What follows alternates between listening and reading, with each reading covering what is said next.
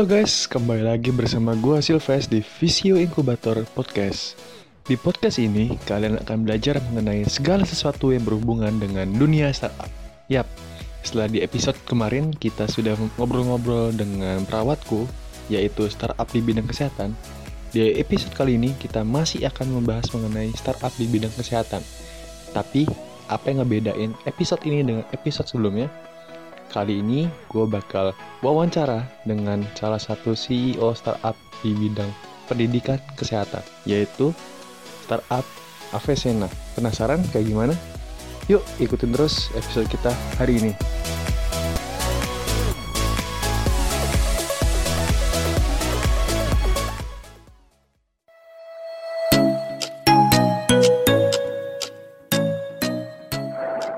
Halo, selamat malam Mas Furdiansyah. Iya, lo kedengeran nggak? Uh, kedengeran kok Mas? Oh, kedengeran ya? Kedengeran ya? Iya, Oke. iya. Eh, Oke Mas, Eh, sebenarnya kenalan dulu nih. Saya Sylvester. Saya dari Visio Inkubator. ya. Eh, saya di sini pengen bincang-bincang Mas sama Mas nih. Boleh ya? Boleh. Eh, mas kan dari perusahaan dari startup Avesena ya, yang, ber- yang bergerak di bidang pendidikan di bidang kesehatan. Benar kan Mas ya? Halo Mas, kedengeran suara Halo, saya? halo. Halo, ya. Iya, halo. Oke. Iya, kedengeran. kedengeran ya. Eh, kita ulang lagi mas ya. Jadi mas eh, kan berkesan Ah. mas nih punya namanya Avesena ya, benar ya? Iya, iya betul. Betul ya. Eh, mas boleh dong eh, kenalan sedikit dari mas pribadi dari Mas Turdiansyah. Mau mau Oke. mas? Assalamualaikum warahmatullahi wabarakatuh. Ya. Eh, ya, nama eh, saya Nurdiansa. Eh, biasanya sih teman-teman eh, manggilnya Ian. Ya. Jabat Eh, jabatan ya, ya jabatannya mas Ya. di Avesena. Jabatan saya sebagai eh, CEO di Apisena. Oke. Berarti ma- aku eh, manggil, berarti saya manggilnya Mas Ian aja ya, biar enak ya. Iya, iya, iya, Mas Ian. Ian. Mas Ian kan CEO-nya dari Avesena. Nah, Mas, tolong Ya. Mas jelasin secara singkat nih mengenai Avesena. Apa sih Avesena itu bergerak di bidang apa? Udah berapa lama berdiri? Siapa aja pendiri dan apa sih yang ditawarkan oleh Avesena? Boleh, Mas? Oke. Silakan. Ya. Eh, Avicenna sendiri itu kita berdiri tahun 2017 ya. Hmm. Nah, eh, permulaan kita berdiri itu sebenarnya eh, sebelumnya itu kita membuat eh, membuat bimbingan uji kompetensi, bimbingan uji kompetensi untuk perawat. Awal mulanya itu kita melihat bahwa uh, angka ketidaklulusan uji kompetensi perawat ini tinggi tinggi Iya. banget. Nah, setiap tahunnya itu hampir 12 dari 12.000 orang yang uji kompetensi itu sekitar uh, 6.000 atau 7 ribuan orang uh, tidak lulus. Di angka 50 sampai dengan 60 persen nggak lulus itu. Oh, Nah ini kemudian menjadi masalah. Kemudian akhirnya kita membuat eh, sebuah bimbingan uji kompetensi perawat hmm. eh, dengan nama Apisena. Nah kemudian kita mendevelop eh, CBT testnya atau eh, apa namanya ya. komputer based test untuk mereka ujian. Jadi mirip dengan eh, tesnya mereka eh, secara online eh, uji kompetensi aslinya. Oh, Kayak gitu itu yang kita kembangin tahun 2017. 2017 Tuh. ya. Nah, kalau sekarang ini kita Hmm. Oh iya di awal itu kita eh, untuk angkatan pertama CBT kita alhamdulillah lulus 100% waktu Oh. itu eh, uji kompetensinya. Syukur, ya. Terus, Mas, boleh? Heeh. Apa? Lanjut lagi, lanjut lagi nggak apa-apa. Oh, iya.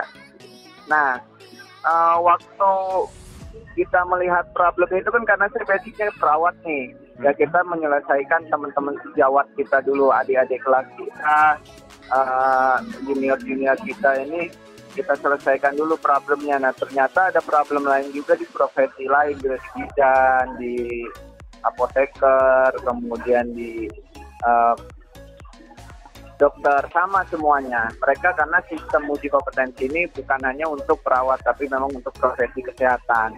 Oh. Akhirnya kita uh, masuk juga ke uh, bidan pada tahun 2018. Nah kita masih uh, mengembangkan CBT-nya. Nah meningkat uh, melihat uh, rasa pembelajaran teman-teman mahasiswa kesehatan agak tinggi nih. Uh, sudah mulai kenal dengan dunia digital dan lain sebagainya. Dan pembelajaran online kita sekarang uh, mengembangkan aplikasi pembelajaran online memang. Jadi memang uh, selain untuk mahasiswa tetapi kita mengembangkan untuk profesi kesehatan jadi yang memang sudah jadi uh, tenaga kesehatan baik itu dokter perawat bidan dan farmasi. Tuh. Berarti ada dokter, bidan, farmasi, bidan, farmasi dan perawat. Oh iya, oke. Okay. Nih Mas, kita penasaran nih. Apa uh -huh. sih kenapa sih bidang kesehatan yang yang dipilih oleh Mas Ian dan kawan-kawan untuk bentuk Apesena ini? Apa sih? Kenapa mesti bidang kesehatan? Kenapa nggak bidang-bidang lain? Karena, gitu ya karena uh, gini, saya ini kan uh, saya sendiri dan beberapa co-founder uh, saya ini ada dari uh, teman-teman kesehatan. Kita ingin uh, menyelesaikan problem teman-teman sejawat kita dulu, gitu kan? Karena kita yang merasakan sendiri, kita yang uh, ya, ya kita merasa uh, oh uh, kita kebetulan punya jaring dengan teman-teman untuk uh, membuat sistem ini lebih baik gitu lah. Akhirnya kita masuk ke kesehatan dan ke kesehatan ini uh, banyak yang belum konsen uh, terhadap itu gitu. Sebelum kita mendirikan, setelah kita mendirikan mulai nih banyak bermunculan yang bahasa uh, bahasa kasar banyak yang menduplikat Aplisena gitu kan. Tapi uh, kita tadi yang penting tujuan kita tadi memang untuk uh, membantu teman-teman yang uh, mahasiswa kesehatan untuk uh, dapat belajar uji kompetensinya, terus kemudian yang untuk uh, tenaga kesehatan ini kita ada program juga namanya yeah. Iya. uh, untuk CPD online oh. gitu. Nah kalau yang untuk tenaga kesehatan tadi kenapa uh, mahasiswa kesehatan aja nggak yang lainnya? Yang pertama problem uh, masih yang tenaga kesehatan itu mereka ini kan uh, sibuk ya sibuk dengan pasien terus kemudian mereka tetap tetapi tetap harus uh, meningkatkan kualitas pengetahuannya gitu kan. Yeah. Nah, ketika mereka meningkatkan kualitas pengetahuan, mereka kadang-kadang harus diikuti seminar, workshop, gitu kan. Nah, itu yang membuat kadang-kadang mereka nggak sempat dan lain sebagainya. Makanya kita uh, pembelajaran juga kita ada uh, CPD CPD itu adalah continuous professional development. Jadi pengembangan uh, pendidikan keprofesian berkelanjutan. Ini agar mereka uh, bisa meningkatkan atau mengupgrade ilmu-ilmu ilmu-ilmu mereka secara kontinu tanpa hambatan karena waktu, mobilitas gitu kan. Oke. Iya. Jadi kurang lebih kayak gitu ya Mas ya jawabannya. Iya. Ya. Terus Mas kita juga pengen tahu nih dari Avesina ini mekanisme bisnisnya kayak gimana sih? Gimana sih cara mencari mengambil keuntungannya dari platform ini? Boleh tahu? Oh iya. Kalau kita uh, untuk revenue-nya itu hmm. uh, kita dari uh, pembayaran uh, video learning-nya atau video uh, paket pembelajarannya. Misalnya paket pembelajaran uji kompetensi uh, perawat biayanya sekian misalnya gitu kan. Payout sekian terus kemudian uh, video online misalnya 100 ribu gitu kan. Nah ini kita uh, itu dan sharing profit dengan uh, para narasumbernya gitu. Jadi kita menyediakan platformnya, narasumbernya uh, sebagai pembicara kita sharing profit di situ. Jadi sharing profitnya di dari biaya-biaya tadi ya mas ya? Iya dari biaya-biaya tadi. Oke, mas kita juga pengen tahu nih untuk sekarang ini Apesena ini bisa diakses di mana aja dan kalau misalkan masyarakat umum nih pengen pakai Avicenna. Gimana sih caranya? Boleh Oh dijelaskan? iya, oke. Kalau Avicenna sekarang eh, pertama kita bisa mengaksesnya itu eh, di eh, Android ya, di Play Store ya. Play Store, ya. Sudah sudah ada di Play Store dan klik aja dengan nama Avicenna. Avi, Alpha, Alpha, Venus, eh, eh apa? Elang ya, eh, iya, elang. terus double E, jadi terus Charlie, Kali. terus elang sama nano dan alpha. Jadi A V E E C E N A, Avicenna. Avicenna. Oke. Mm. Ada lagi mas platform lain, misalkan di website atau Eh, selain itu ya di website kita juga ada avicenna.com itu juga bisa diakses di situ nanti langsung tersambung dengan beberapa sistem pembelajaran kita. Oke. Ya, Mas, kita juga pengen tahu nih. Sekarang ini nih untuk mentor atau mitra yang terdapat di Avicenna nih udah berapa banyak sih? Untuk mentornya sekarang kita sudah sampai 50-an mentor ya. 50 mentor uh, uh, 50 mentor yang sudah tergabung dengan kita mulai dari dokter, perawat, bidan, apoteker, kesehatan masyarakat mulai. Nah, jadi memang baru ada lima profesi sih, profesi kesehatan. lima profesi ya. Bisa diulang mas, tadi apa ada apa aja? Yang Ada dokter, dokter, perawat, perawat, bidan, bidan, apoteker, apoteker, sama kesehatan masyarakat. sama kesehatan masyarakat ya. Berarti lima bidang, Masyarakat, lima bidang Iya. kesehatan itu ya. iya. Oke. Terus mas, kita juga pengen tahu lagi nih. Untuk sekarang ini, sampai saat ini, pencapaian apa aja sih yang udah diraih oleh Avicenna? Eh, untuk pencapaian kita eh, untuk Avicenna sendiri kita ini kan baru mengembangkan itu 2018 ya Hmm. untuk apps-nya terus untuk sistem nya baru 2017 Eh, dari itu kita untuk user kita itu sudah mencapai hampir 2000-an lebih Hampir 2000. kan Ah, ah, ah. untuk usernya usernya ini kita usernya ada yang menggunakan sistem CBT kita ada yang sudah mulai mengikuti beberapa program kita gitu baik itu yang offline waktu di awal-awal itu maupun eh, sekarang sudah masuk yang di online Oke, oke gitu ya berarti ya, kurang lebih ya. Mm-mm.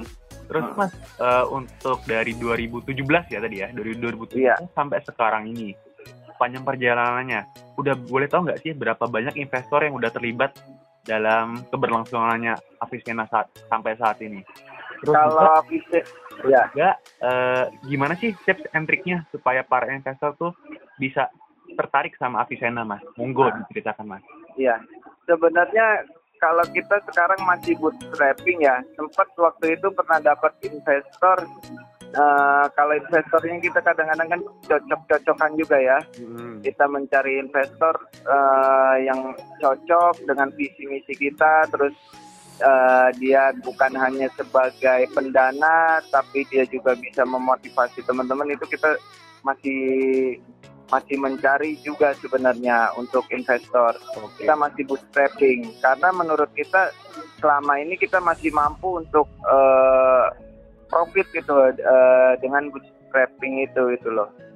Jadi tips and triknya untuk mencari investor tuh yang cocok kayak tadi Mas bilang bisa selain memberikan dana juga mampu untuk memberi motivasi ya. Benar nggak? Iya, sebagai empowering tim kita juga Hmm. gitu kan. Dia eh, juga memiliki jaringan yang kuat, kemudian bisa me- memberikan penguatan gitu selain finansial itu kan. Karena kita kan eh, kadang-kadang eh, banyak startup startup nih yang hanya mengejar eh, dananya aja gitu loh. Iya, heeh. Tapi nggak dilihat tipe kayak gimana investornya gitu. Hmm, ya. Nah, ini penting juga kita eh, ngeliat track, track record investor juga kita harus lihat dia pernah mendanai apa gitu kan, startup mana yang sudah dia danai. Jadi apa namanya? profilnya juga kita juga perlu lebih dalam gitu kan. Ya seperti mencari jodoh lah kalau uh, nyari investor itu. Dia mencari jodoh ya. Uh, uh, Iya oke, cocok banget itu mas ya. Nah mas kita Iya. pengen pengen dengar cerita unik dari Avicenna.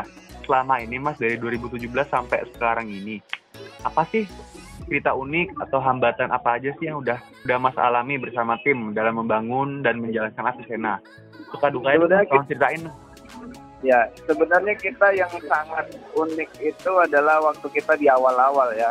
Di Ya. awal-awal itu kita memang apa namanya bimbel uji kompetensi ini kan uji kompetensi mahasiswa perawat itu belum ada waktu itu belum ada terus kemudian eh, kita nekat gitu kan eh, teman-teman nekat untuk membuat eh, sebuah startup dengan mengembangkan sistem tesnya gitu yang mirip itu kita pertama kali itu kita khawatir juga nih kita membuat ini kira-kira bahasa kasar laku nggak? Gitu kan. Kenapa sih orang-orang bisa tertarik ikut bimbingan nggak? Ini kan hal yang baru gitu. Di dunia keperawatan dan di dunia kesehatan gitu. Nah setelah itu eh, peserta kita ada yang umurnya dia sudah ada yang sudah empat kali eh, tidak uji kok apa sudah ngikut empat kali uji kompetensi itu nggak lulus lulus itu loh Wow. terus kemudian iya bahkan eh, peserta kita ada yang sudah 10 kali nggak lulus lulus Wow. dan akhirnya eh, ikut di kita gitu mereka lulus uji kompetensi gitu kan nah ini kan lagi-lagi bagaimana kita eh, membuat tips dan triknya terus kemudian soal prediksi yang sesuai dengan apa namanya sesuai dengan blueprintnya atau sesuai dengan alur yang ada gitu. Nah kita nanya sama sama sama peserta itu Hmm. kenapa teman-teman tertarik mengikuti pembelajaran di Avicenna? gitu kan. Baik offline maupun online. Mereka bilang ya ini tidak mereka temukan gitu loh di di kelas gitu loh di kampus mereka gitu. Iya. dengan eh, dosen mereka metodenya beda dengan metode yang Avicenna buat gitu kan. Sistem pembelajaran soal-soalnya kemudian sistem bagaimana eh, sampai GGT-nya terus eh, bagaimana menganalisis soal satu persatu gitu kan bagaimana kemudian mengklasifikasi soal kayak gitu. Itu yang mereka membuat mereka berkesan gitu ketika mengikuti bimbingan eh, uji kompetensi di Avicenna waktu itu kan terus akhirnya mereka ya banyak lah yang lulus. Mereka eh, sampai ya tadi merekomendasikan adik-adik kelasnya untuk ikut atau teman-temannya untuk ikut ke kita jadi awalnya kita sempat ragu gitu loh untuk Lagu ya. eh, kira-kira tertarik nggak sih orang mengikuti bimbingan kita. Padahal di mereka itu di kampus mereka ada dosen yang mengajarkan gitu loh tapi tetap lagi mereka punya pilihan belajar di tempat lain gitu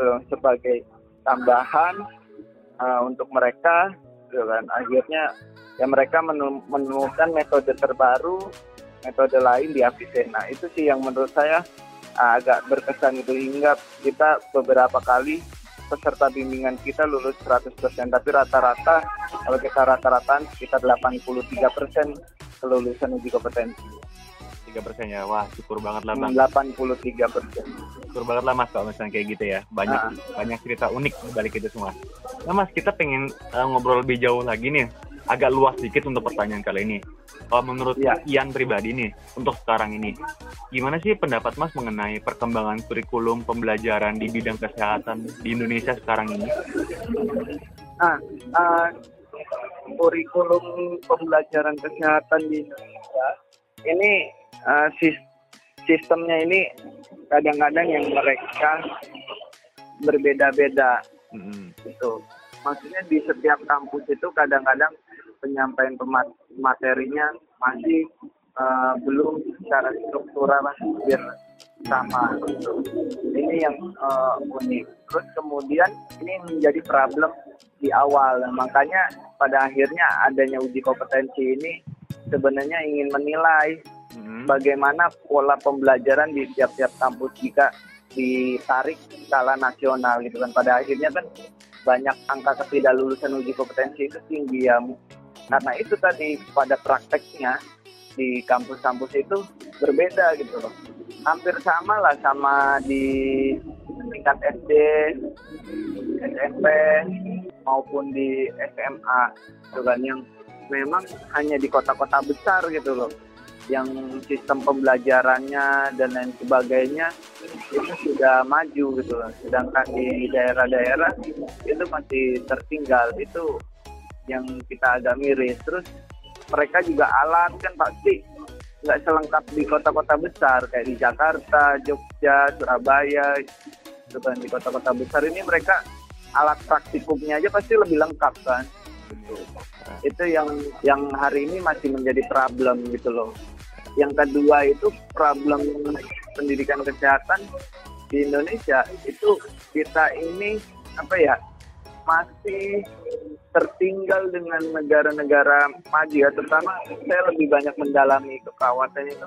Negara-negara tetangga kita aja misalnya kayak Filipina terus kemudian Thailand itu sudah tidak bisa menerima mahasiswa dari luar negeri gitu misalnya Indonesia banyak yang S2 di Thailand gitu ataupun S1 di Thailand untuk jurusan keperawatannya misalnya kayak gitu tapi di Indonesia ini untuk pendidikannya juga transfer belajar antar negara juga masih kurang kayak gitu.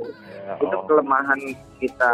Oke deh. Uh, terus nih Mas, kita pengen nanya nih, apa sih harapan Mas untuk seluruh tenaga kesehatan di Indonesia dan apa juga sih target Avicenna ke depannya?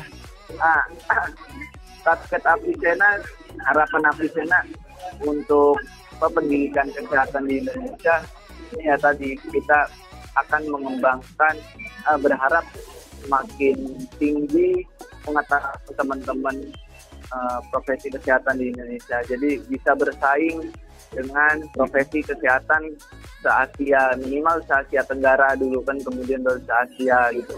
Oh. Se-Asia Tenggara aja kita masih kalah sama Thailand misalnya sama uh, Filipina gitu yeah. oh. di Asia Tenggara itu harapan kita kita bisa leading lah di Asia Tenggara profesi kesehatan kita. Okay. Oh, okay.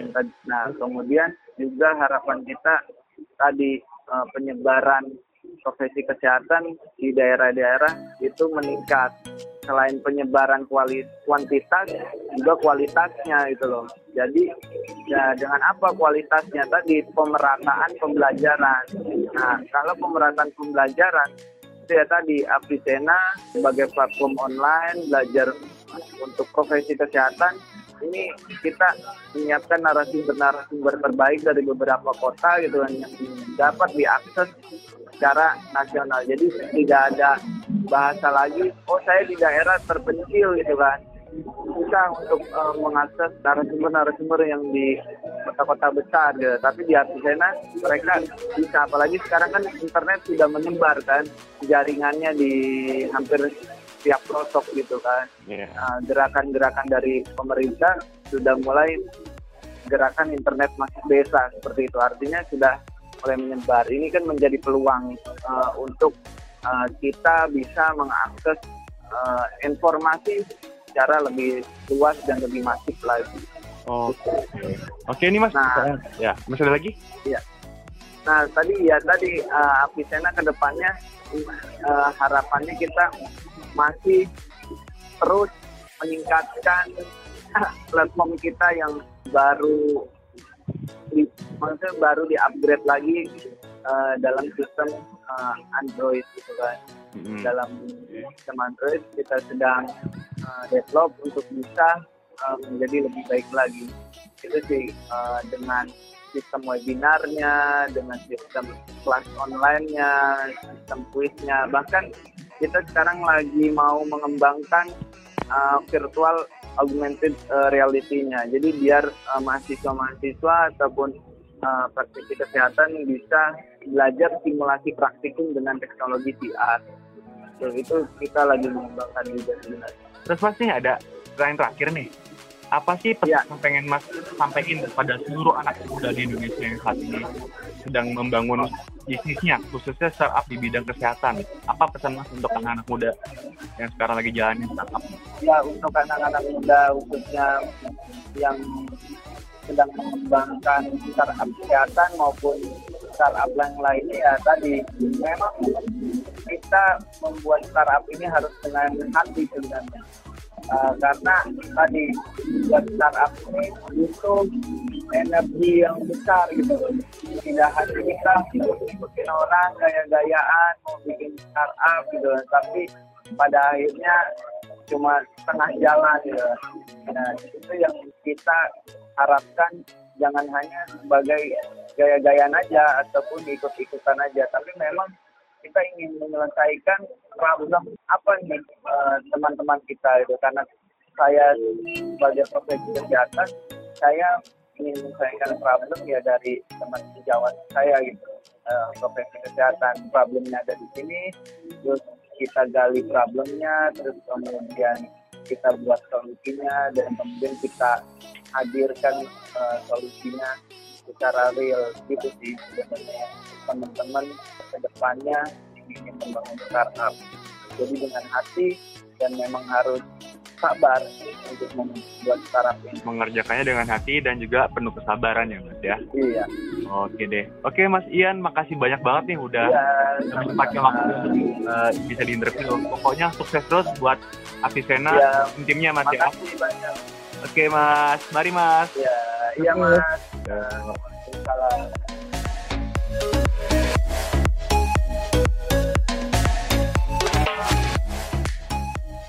Ya. Teman-teman itu tadi wawancara gua by telepon dengan Mas Ian, CEO dari Avesena. Yap, semoga dari apa yang udah disampaikan oleh Mas Ian bisa menjadi inspirasi bagi semua pendengar di podcast kita episode kali ini. Jangan lupa pantengin terus episode-episode berikutnya di Visio Incubator Podcast. Sampai jumpa di episode berikutnya. Dadah.